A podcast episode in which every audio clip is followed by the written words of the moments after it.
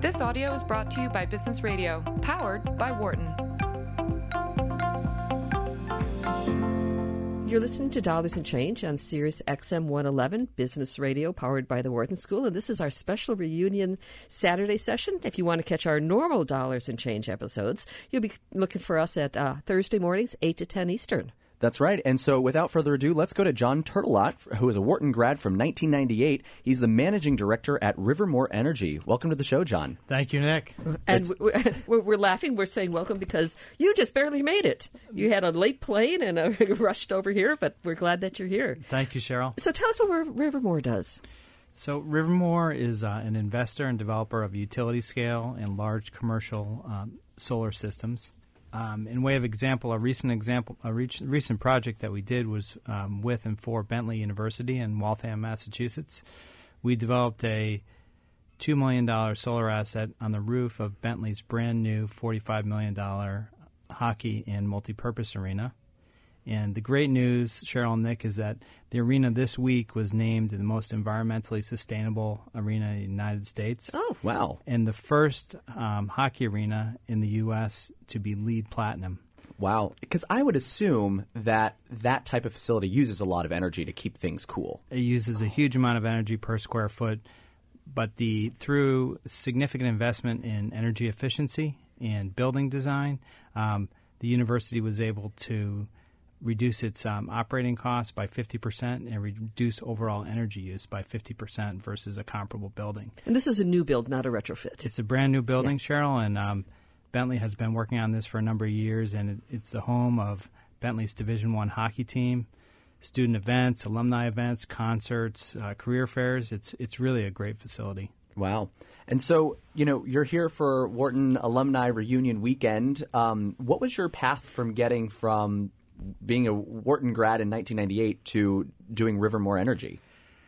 Well, I, um, you know, as Cheryl just said, you know, I'm an I'm an innovator. I really enjoy that. I worked in um, high technology in the Bay Area and in communications for a number of years um, before moving back to um, the Boston area for family reasons. And about ten years ago, um, I thought that there'd be a really good opportunity to to take where solar was currently in the market and to think about how can we really serve some very large clients. And that's a lot of what I learned doing, you know, business management and marketing and um, in the tech industry. So we partnered up with a couple of big utilities right off the bat, and we were able to get done the first um, set of large projects in New England. And, you know, it was great. And so what, what are you seeing uh, in terms of adoption of solar? Is it is it really continuing? Is it is it on a steady pace? Is it starting to hockey, hockey puck stick up? Yeah.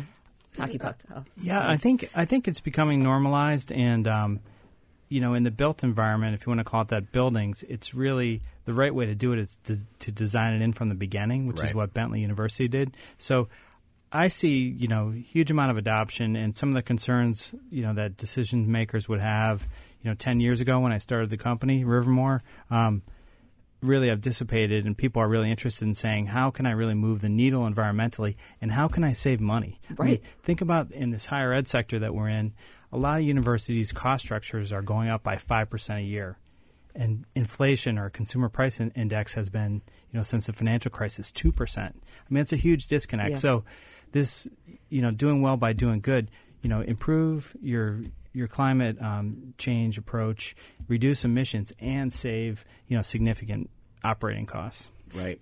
And and I have a quick question on um, energy storage as a service right. that you um, highlight in your work. And I'm not an expert in this field, but it is my understanding that that's one of the biggest challenges when it comes to solar energy or maybe renewable energy more broadly. And my, my understanding is, let's say if you have solar panels on your house, oftentimes, yes, you're powering your house and excess energy is going back into the grid, and you might get a discount from your utility or something because you're now providing power to them.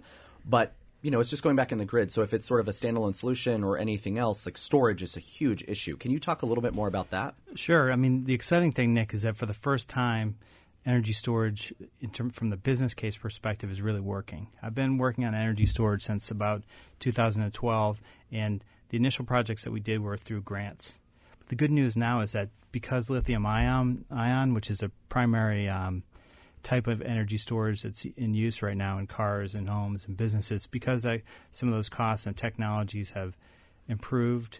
Um, you can now make the numbers work. So I definitely um, see storage being paired with solar as a very normal thing to do starting now. And, um, we, you know, we really have to thank um, a Penn grad in, in terms of Elon Musk for oh, getting yeah. the, for really being a great marketer on that, you know. Um, and he's really gotten that message out there successfully. Um, and people are really turned on to the fact that this is something they can do. And um, it's a way to reduce some of these peak costs. We're building all this infrastructure for the peak periods. I mean, right. a huge percentage of our usage is in, you know, summer afternoons, you know, several times a year, or particularly cold times at certain times of day. So energy storage really helps out with that. And so we have um, an alum, Emily Shapira, here in Philadelphia, who is working. Um, there is a green initiative, but they're doing a lot of retrofitting for old houses, right? So they're putting solar panels, keeping things clean. Do you do any of the retrofitting? Is it all new for you? We do a huge amount of um, what you would call retrofitting. I mean, one of the projects we did was on a former um, Stride Rite shoe factory in the city of Boston that is the home of the Boston Water and Sewer Commission. And it's a, the largest solar array in downtown Boston uh, on a building. Um, but, you know, that was a, a great setting where they had this huge building, and it, and it was a perfect roof to do it. So I think, you know, the, in existing buildings, it definitely makes sense. It's not easy.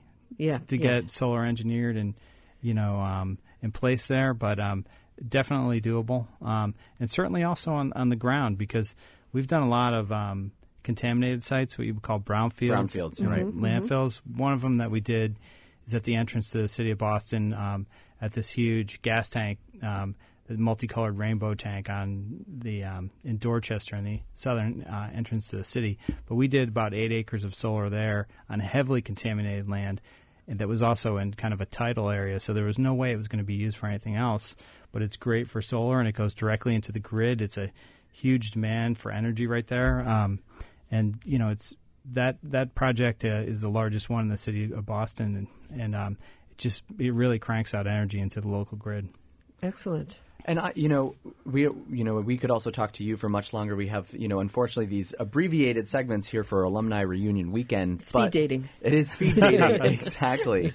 Um, you know, what what types of advice would you have for incoming M B As thinking about how they? You, you talk about yourself as an innovator, and you know, what are the skills that you would you know encourage our incoming M B A class to think about if they care about the environment, if they care about social innovation, or anything else, sort of business and social impact?